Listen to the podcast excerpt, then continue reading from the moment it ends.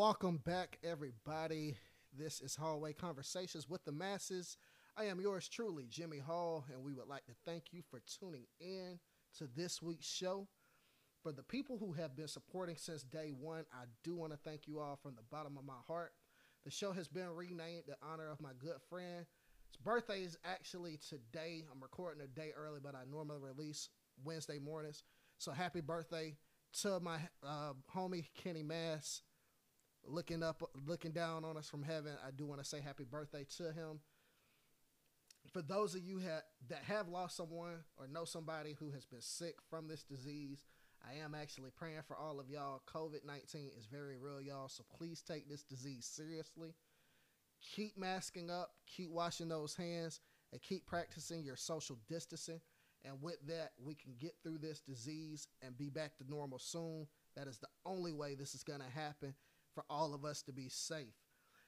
And something that we're going to actually start promoting every week again, people, if you would like to see your business highlighted on the show, or if you're even an artist in the area that wants to actually have your stuff highlighted, shoot me an email, halljimmy at hotmail.com, or you can Facebook Messenger me as a friend on Facebook. If you don't have me as a friend on Facebook, search Jimmy Wayne Hall II. It's the picture with the Hawks in their new uniforms. I'll try to respond back to you in a timely fashion, but that's how you can actually get those topics to me or anything that you want to hear. Or if, like I said, you're a business owner or an artist that wants to see your work highlighted. So, this week we're going to start a new segment. Like I said, because of that, we're going to highlight our first business slash artist from the community, a young lady that goes by the name of Ansley Joy. She is an official U.S. cultural ambassador and multidisciplinary artist, dance historian, and movement instructor. You can check her work out on www.thejukeboxmovement.com. That is jukebox with two X's dot com. So, for this week, we're going to get into several topics. Just want to highlight a few things. First, we're going to talk about the NFL Top 100, who was rated in there just right, who was missed. We're going to also talk about COVID 19 and how it's affecting the NFL with these opt outs. We're also going to talk about the MLB and COVID 19. Who's at fault for all these teams catching the virus? We're going to talk about that a little bit.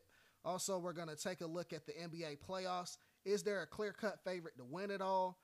XFL is being revived because of The Rock, Dwayne Johnson. Of course, him and his ex wife purchased it with a group called Redbird Media. So we're going to get into that a little bit. And last but certainly not least, we're going to talk about college football and the conferences that have come up with a plan to actually play a 10 game conference season. So, first topic up, we're going to go over the NFL Top 100. Uh, this is a list that was created by the players for the players. Uh, first, we're going to talk about a few, few people that did not make the list that I felt were snubbed but had outstanding seasons last year. I mean, of course, being a Falcons fan, the first person I got to mention is my boy Matt Ryan. Posted 4,000 yards last year with 26 touchdowns which was more than Josh Allen. But of course, Josh Allen made this list. Um, also, Carson Wentz was another player that did not make the list. The young man posted 27 touchdowns and seven interceptions, but was not voted in this list by his peers. Uh, Kenny Golladay, who led the league in receiving touchdowns, did not make the list, surprisingly. Uh, Arik Armstead, even though he had a 10 sack season for the 49ers, he also didn't make the list. Demarcus Lawrence, who had an awesome season as well, did not make the list. And last but not least, Justin Simmons of the Denver Broncos did not make the list as well, even though he had a great season. So, of course, here are the rankings as they go. Voted on again by the players. Overall, at number one, you have Lamar Jackson from the Baltimore Ravens at quarterback. Uh, not too upset with that ranking there after the season that the young man had. He should have been in the top 10. Some will argue that Pat Mahomes should have actually been there, but again, because Lamar put up the numbers in the regular season, I believe that's why he actually got that spot. The number two player was Russell Wilson of Seattle. Number three was Aaron Donald of the Rams. Number four was Pat Mahomes.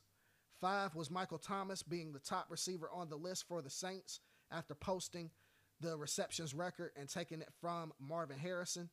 Uh, number six was Christian McCaffrey. Seven was George Kittle from the San Francisco 49ers. You had eight DeAndre Hopkins from the Texans, who is now part of the Arizona Cardinals. Stephon Gilmore was the top rated corner out of the league at number nine. You had Derrick Henry at 10, Julio Jones at 11, Drew Brees at 11 at 12, Bobby Wagner at 13. Tom Brady was number 14 on the list this year, uh, moving teams to the Tampa Bay Buccaneers. Chandler Jones was number 15. Aaron Rodgers, he was number 16. Nick Bosa was 17. Travis Kelce was 18. Khalil Mack, 19. Deshaun Watson, 20. 21 was Dalvin Cook. 22, Tyreek Hill. 23, Cameron Jordan. 24, Ezekiel Elliott. 25, TJ Watt. 26 was Von Miller. 27 was Jamal Adams, who is now of the Seattle Seahawks after he was traded to that team. Uh, you also have Richard Sherman at 28. You have Quenton Nelson, uh, offensive guard from the Colts at 29. Mike Evans was 30. Saquon Barkley made 31. Shaquille Barrett, kind of low for him. Uh, he was number 32, even though he led the league in sacks. Aaron Jones of the Packers was 33. Joey Bosa was 34. Minkah Fitzpatrick was 35. Nick Chubb was 36. Jalen Ramsey was 37. Chris Godwin made the list at 38. Tyrann Mathieu was 39. Danielle Hunter was 40. 41 was Jadeveon Clowney. Alvin Kamara was 42. I'm sorry, I had Jadeveon Clowney mixed up there. Jadeveon Clowney was actually 41. Alvin Kamara was 42. Jimmy Garoppolo made 43. Mark Ingram made 44. You had J.J. Watt, uh, even though, like I said, these are voted on by the players. He didn't have an outstanding season, but he made 45. Dak Prescott was 46, who I think should have been rated slightly higher because of the kind of season he had. You had Tre'Davious White at 47, Za'Darius Smith at 48, Amari Cooper 49, Darius Leonard at 50, Todd Gurley at 51, who is now on my Atlanta Falcons as our new running back. You had Chris Jones, Marcus Peters, Stefon Diggs, Zack Martin, DeForest Buckner, Davante Adams, Kirk Cousins, Odell Beckham Jr., Logan Ryan, Jarvis Landry, David Bakhtiari of the Packers. I hope I said his name right. Uh, he always has one of those weirder names to pronounce. He had Preston Smith, Harrison Smith, Tyler, Lo- Tyler Lockett, Laremy Tunsil, Demario Davis, Ryan Tannehill, Larry Fitzgerald, Fred Warner, Jurrell Casey, Josh Jacobs, one of the rookies making the list there, uh, Fletcher Cox, Ronnie Stanley, Earl Thomas, Marshon Lattimore, Keenan Allen, Tyron Smith, Calais Campbell, Myles Garrett, DK Metcalf as another rookie that made the list. Ryan Ramczyk of the uh, Saints offensive line made the list. Eric Kendricks, Cam Heyward, Zach Ertz, Marlon Humphrey, Josh Allen, Jaylon Smith, Cooper Kupp, Kyle Mur- Kyler Murray, Grady Jarrett, Darius Slay, Allen Robinson, Jason Kelce, Frank Clark, Chris Carson, Budda Baker, Brandon Brooks, Darren Waller, and finally Lavonte David. So again, this isn't a list that was piled up by the player, uh, by the I'm sorry, fans. This was all voted on by the players, but that's how they viewed each person. Again, I wouldn't look too much into the list because that list is always made by the players how they feel the player season went mainly. So that list always fluctuates every year. Uh, but shout out to the men that did make the list. For those that did not, of course, like I said, it's always this season coming that they can try to make a name for themselves. So moving on to how COVID is affecting the NFL season coming up, as well as the opt outs. So far, they have had, I believe, right around 44 players that have opted out. Uh, if you really look at that in hindsight, there are 53 on a roster, so the equivalent of an entire NFL roster almost has opted out. Uh, NFL stadiums, they have come out and said that they will mostly have limited capacity or no capacity. Uh, so the Atlanta Falcons, uh, I'm not sure how many other teams have done. The Atlanta Falcons Stadium holds like 71,000. They announced that they're going to basically only allow right at 10 to 20,000 people within the stadium. However, they are only using season ticket holders to fill these spots. And if I remember my ma- what they said, they said the way they're doing the tickets is they're going to put these season ticket holders in a drawing. Um, once they're in the drawing, they get selected for four of the eight home games that are going to be there. So you can't even go to all eight home games. You only get to go to four. Or the other option was to opt out of your season tickets and you could just push them until next year. So I think what a lot of fans are going to actually do, in hindsight, the best option is to just push your season tickets to next year. And the reason I say this is going to four home games, even though you paid full price for eight and you only get to pick get to go to four, it's not a good deal for the fans. Uh, the NFL also announced that they aren't allowing jersey swaps this season, which is weird because my thing is, is if you're allowing tackling for during their three hours, what's the difference in them exchanging jerseys? Makes no sense to me. But again, uh, like I said, right now, uh, they said that the opt out deadline will probably be Thursday of this week. We're going to see how many more people try to opt out last minute because I believe if they uh, try to opt out, a lot of them are going to either do it between Wednesday or Thursday, whenever that opt out deadline is. So we're just going to keep our fingers crossed and hope that no big name players opt out because as of right now, I remember Odell Beckham Jr. came out and said while he does not believe the NFL should have a season, he actually is going to go ahead and play. So if one of your top receivers in the league is very concerned, you have to worry if other players are going to be concerned as well. So moving on to the MLB and COVID 19. Uh, if anybody's been following the Major League Baseball system, uh, Miami Marlins had a good number of players test positive for COVID 19, possibly. Uh, they said out of the entire roster, a possible 20 players had tested positive, which canceled up to 18 games uh, as a result. Uh, the St. Louis Cardinals also had people that possibly tested positive. Said it was around 13 St. Louis traveling people. Uh, it was seven players that may have possibly tested for it. Uh, it even made one of the games, uh, one of the top team, well, one of the teams in my division with my Braves. Uh, anybody that watched the game Sunday for Atlanta, Yoenis Cespedes actually opted out of playing and didn't report to the game on Sunday. Uh, they had to send people to look for him, but it took until the game was almost over for them to actually announce that he was opting out of the season. Didn't give a reason, uh, an actual heads up before he left the stadium. So, if you really look at it in hindsight, Yoenis Cespedes really like left them hanging on that tip. So, I mean, who's at fault for these cases? I have to say it's on the teams, and here's why if you really look at what baseball did to try to get a season put together, they actually agreed to a lot of concessions for these players in order for a season to be put off the ground. Uh, they went to a bigger money pot split. They actually had the players to agree, you know, if a certain amount of games weren't even played, like if they had to cancel the season, that the players would not try to recoup the rest of their salary. So at the end of the day, I have to look at it like this with the Marlins. You guys are grown ass men. I hate to say it that way, but they're grown ass men that had to actually be told that the way that they were actually approaching trying to handle the cases was incorrect. Derek Jeter tried to come out and say that he doesn't believe MLB is doing enough to protect them. But here's my thing the MLB can't hold every one of those players by the hand. They have to be big boys and actually have to learn hey, if the league is allowing us to have a season, what can we do as players to actually be smarter and have it to where we aren't putting more pressure on not completing our season?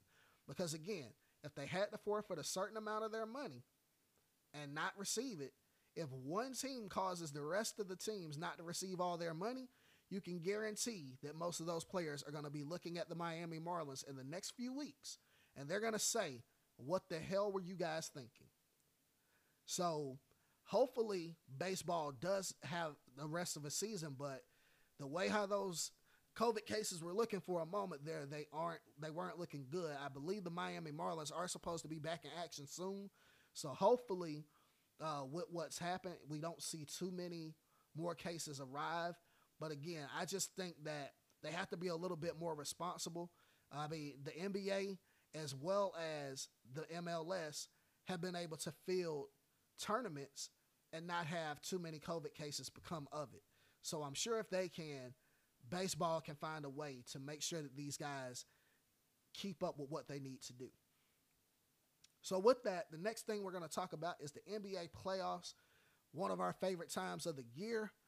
We're going to look at the playoff seasons as they currently sit going into uh, going into Wednesday. So, the Milwaukee Bucks right now are 54 and 14. Toronto is 48 and 18 at the two seed. Boston is the three seed at 44 and 22. Miami is the four seed at 42 and 25. Indiana is 41 and 26 at the five seed. Philadelphia is 40 and 27 at the six seed. Orlando is 32 and 35 with the seventh seed. And Brooklyn is 32 and 35 as well with the eighth seed. So the West, you have the LA Lakers at the top seed right now at 51 and 15. The LA Clippers are 45 and 22.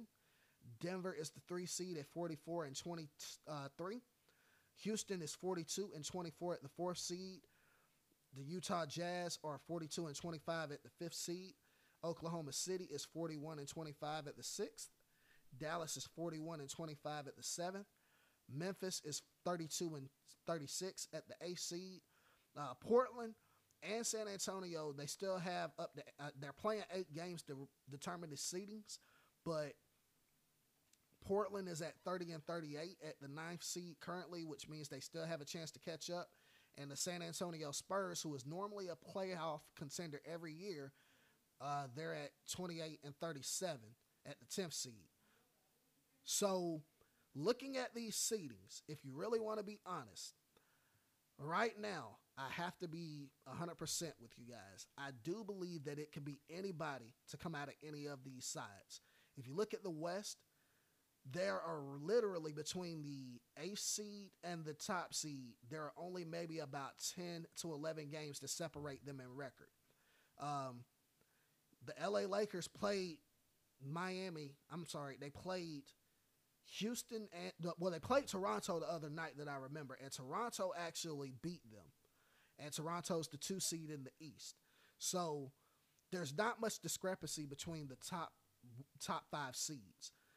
If I re- if you really want to be honest, I think the biggest takeaway from this startup that everybody can see is all of these guys are hungry and want to actually try to get into the playoffs. But if I had to put my money on who's going to actually be the two teams to come out of each side. I still like the Lakers out of the West right now, but I did pick Milwaukee at first to come out of the East. But I'm going to switch gears and say, out of the East, I believe Toronto has the best shot to win. And here's why Toronto, with their length, as well as the fact that they do not re- depend on one person to score, a combination of Kyle Lowry and a combination of uh, Pascal Siakam, those boys are going to be able to contend with anybody that is in the playoffs right now. Um, so, as I see it, if you really think about it right now, it, like I said, it's wide open. But I believe the Lakers and Raptors are going to meet in the conference finals. And I do still believe the Lakers will win a title this year. I believe that LeBron is more focused, and I also believe that Anthony Davis will be on another level once the playoffs start. So hopefully we actually see those two teams. If not, like I said, the only two te- teams I think that gives the Lakers or the Raptors a run for their money. In the East, I do believe that the Bucks can give Toronto a run for their money. And then the West, I believe that Houston, if they can make that small ball work, they're going to give the Lakers a little bit of trouble. So, moving on to the next topic, the XFL again, they have been revived by Dwayne The Rock Johnson. Uh, him and his ex wife, Dany Garcia, and Redbird Media purchased the XFL for 15 million. Uh, right now, plans are still being pl- are made to play the 2021 season under a bubble type environment. I actually love this for the XFL for a couple of reasons. I believe that Vince McMahon then pulled the plug a little bit too early on the XFL because the restart actually was pretty interesting. Uh, it gave the NFL some ideas for kickoff returns as well as it brought a couple of guys from the XFL into the NFL because of the shutdown. Uh, two that I know of in particular uh, PJ Walker from the Roughnecks, I believe it was, of Houston. He got signed by a team, and then Khari Lee, uh, he got signed by the Atlanta Falcons as a tight end. So the league actually was working. I do hope that, you know, if they do decide to put together another season, that it brings the same exposure that it did last year for those guys that may not get drafted by the NFL it'll give them a little bit more exposure to where they can actually come in and play on a different level and actually be drafted later. So, last but not least, of course, the ACC, SEC, and Pac 12 all have agreed to 10 game seasons. Uh, they are doing conference only games. I believe only one, which is the Pac 12, has agreed to do one non conference game. Uh, they have had some of these players that have voiced their concerns, of course, of playing during some of these games, but each conference has said this is their model. Uh, the SEC, I know in particular, they're going to actually start up at the beginning of September with the championship game being in December in Atlanta. Uh, the only thing I don't agree with, of course, is if you're going to allow them to play conference only schedules. I really hate the fact that they canceled some of your bigger rivalry games that normally happen. Uh, of course, no UGA and Georgia Tech this season. You're not going to see Clemson or South Carolina as you normally would because of the scheduling. Um, will we actually see a thorough playoffs as we have in the pla- in the past? Um, I don't think so, because even if you do the conference only model, a lot of teams are going to say that's not a true way to determine your national champion. So this season is going to have a lot of more to it even if they try to say, hey, we feel that these teams were the best out of both sides, it's still not going to be a good look for college football. I mean, this is going to push the issue to me for them actually to expand the playoffs in the future if they see it this way. So, uh, hopefully, we actually get a full college season because, like I said, right now the plan is for most of them to play, uh, most of them to play a ten game season. But again, that's all determined on, on how many games they could get in before a, a, big COVID outbreak happens. God forbid that that happens and these colleges have to shut down, but they're going to think of the player safety first because, again, at the end of the day, they have scholarships and college football is a bigger moneymaker to me than it is on the NFL level. The NFL may say they make billions from these games, but college football is a big moneymaker as well. So, with that, everybody, that is the show this week. Again, I do thank everybody for tuning in. Again, for those of you that would like to see your businesses or if you're an artist in the area that would like to be highlighted, again, shoot me an email at halljimmy at hotmail.com or you can always Facebook Messenger me. I will be glad to add that topic into the list. But as always, we would like to say thank you for tuning in and God bless. You guys have a safe week and we'll see you again next week at the same time.